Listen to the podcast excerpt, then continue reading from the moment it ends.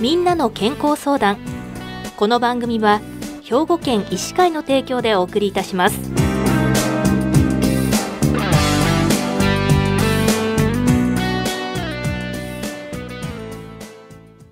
みんなの健康相談。ご案内の岡本里奈です。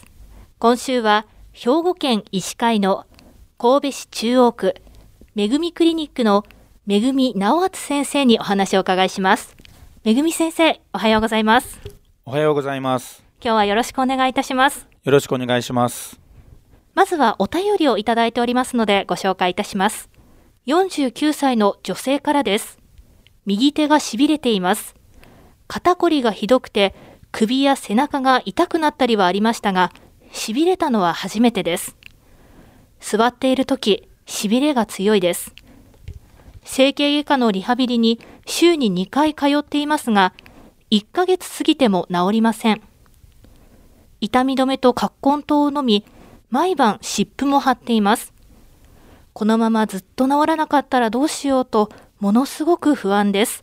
アドバイスをください。というお便りですが、まずはこの方、どのような病状が考えられますか？この患者様には、右手のしびれという症状と肩こり、首の痛みという症状、2つの訴えがあるようなので、それぞれ順を追って説明させていただきます。まず、肩こりですが、厚生省が数年前に発表した日本人の有訴者率、つまり何かしら症状がある人の中で、肩こりの症状がある人の割合が、男性では腰痛に次いで2位、女性では肩こりが1位となっており、大変多い訴えとなっております。我々整形外科に来られる患者様の中でも多い症状の一つとなっております。肩こり悩んでらっしゃる方非常に多いと思いますが具体的にはどのような症状のことを指しますか？肩こりとは首から両肩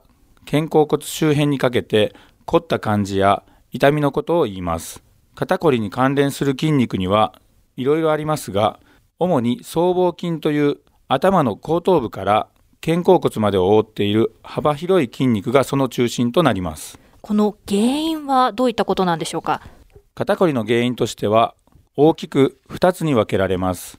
肩こりの原因となる基礎疾患がない本体性肩こりと何かしらの基礎疾患に伴って肩こりが出現する症候性肩こりです。肩こりの原因となる基礎疾患がない本体性肩こりと何かしらの基礎疾患に伴って肩こりが出現する症候性肩こり、それぞれ原因があるんでしょうか？まず、基礎疾患がない本体性肩こりの原因としては、首や背中が緊張するような姿勢での長時間の作業や過労、猫背や前かがみなど姿勢が良くないこと、ストレッチなどの運動不足、もともと撫で型の方、クーラーなどにより冷やしすぎ精神的ストレスなどが挙げられます、はい、次に症候性肩こりですが原因としては高血圧症や頭蓋内疾患目の病気慢性副鼻腔炎などの耳鼻科疾患顎関節症精神科疾患などが挙げられます。各専門の科を受診して相談してみてください。もう一つ症候性肩こりの中で最も多い疾患としては頸椎や肩関節などの整形外科疾患に伴って肩こりが出現することです。整形外科医にとっては本体性肩こりなのか、頸椎疾患による症候性肩こりなのか、その見極めが重要となります。見極めが重要ということですけれども、この見極めにはどのようなことが必要だと思われますか？見極め、つまり診断において一番大切なことは問診です。今回の症例の患者様のように手にしびれ感があったり首や肩の痛みだけでなく上司にまで痛みがないかまた握力を含めて上司の筋力が落ちていないかを患者様に聞いて確かめることが大切です。つまり上司の痛みやしびれ感脱力感がある場合は頸椎症性神経根症や頸椎椎間板ヘルニアといった頸椎疾患を合併している可能性があるため、検査が必要となります。どのような検査が必要となるんでしょうか？まずは、丁寧な神経学的診察が重要です。いろいろな神経圧迫テストや、腱反射や病的反射の有無を検査します。この神経学的診察以外にはどういった検査があるんでしょうか？レントゲン検査で頸椎の並びを見たり、椎間板の隙間が狭くなっていないか、また骨がずれていないかを確認します。また、必要に応じて MRI や CT など、より詳しい検査を行います。私たちが自分で家でもできるような簡単な検査方法はあるんでしょうか？そうですね。頸椎は後屈といって、顎を上げて上を向くことによって神経の通り道が狭くなり、神経の圧迫が強くなることが多いため、上を向いて腕や手にしびれや痛みが増強するようであれば、頸椎疾患を疑って整形外科を受診していただければ良いと思います。何か予防法はありますか？逆に顎を引いて頸椎を前屈させることで神経の通り道は広がり圧迫されにくくなるので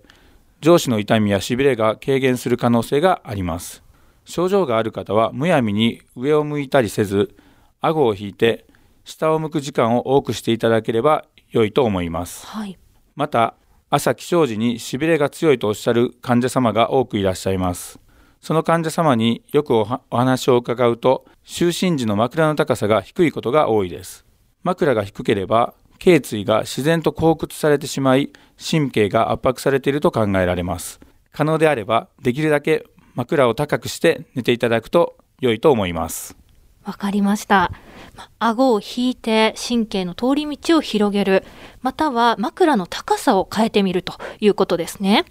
はいそうです今回お便りをいただいた方、このままずっと治らなかったらどうしようとご不満に思われてらっしゃるそうなんですが、この治療法を詳しく教えてください。肩こりだけであればこの患者様がされていたように漢方薬や湿布を使ったり低周波やウォーターベッドといった物理療法またリハビリによるストレッチや筋肉トレーニングを続けていただければ良いと思います。はい。しかし頸椎疾患が疑われる場合は消炎鎮痛剤や神経の痛みやしびれに効く薬があります。このようなものを、えっと、内服していただいたらどうかなと思います。またブロック注射や場合によっては手術が必要となることもありますので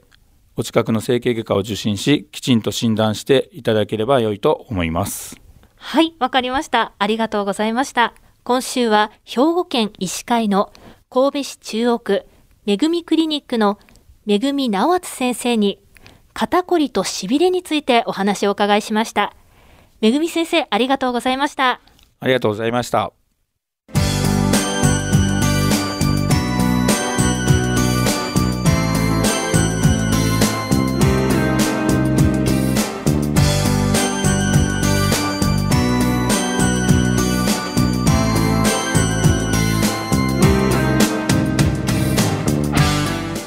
なの健康相談。ご案内は岡本里奈でした。この番組は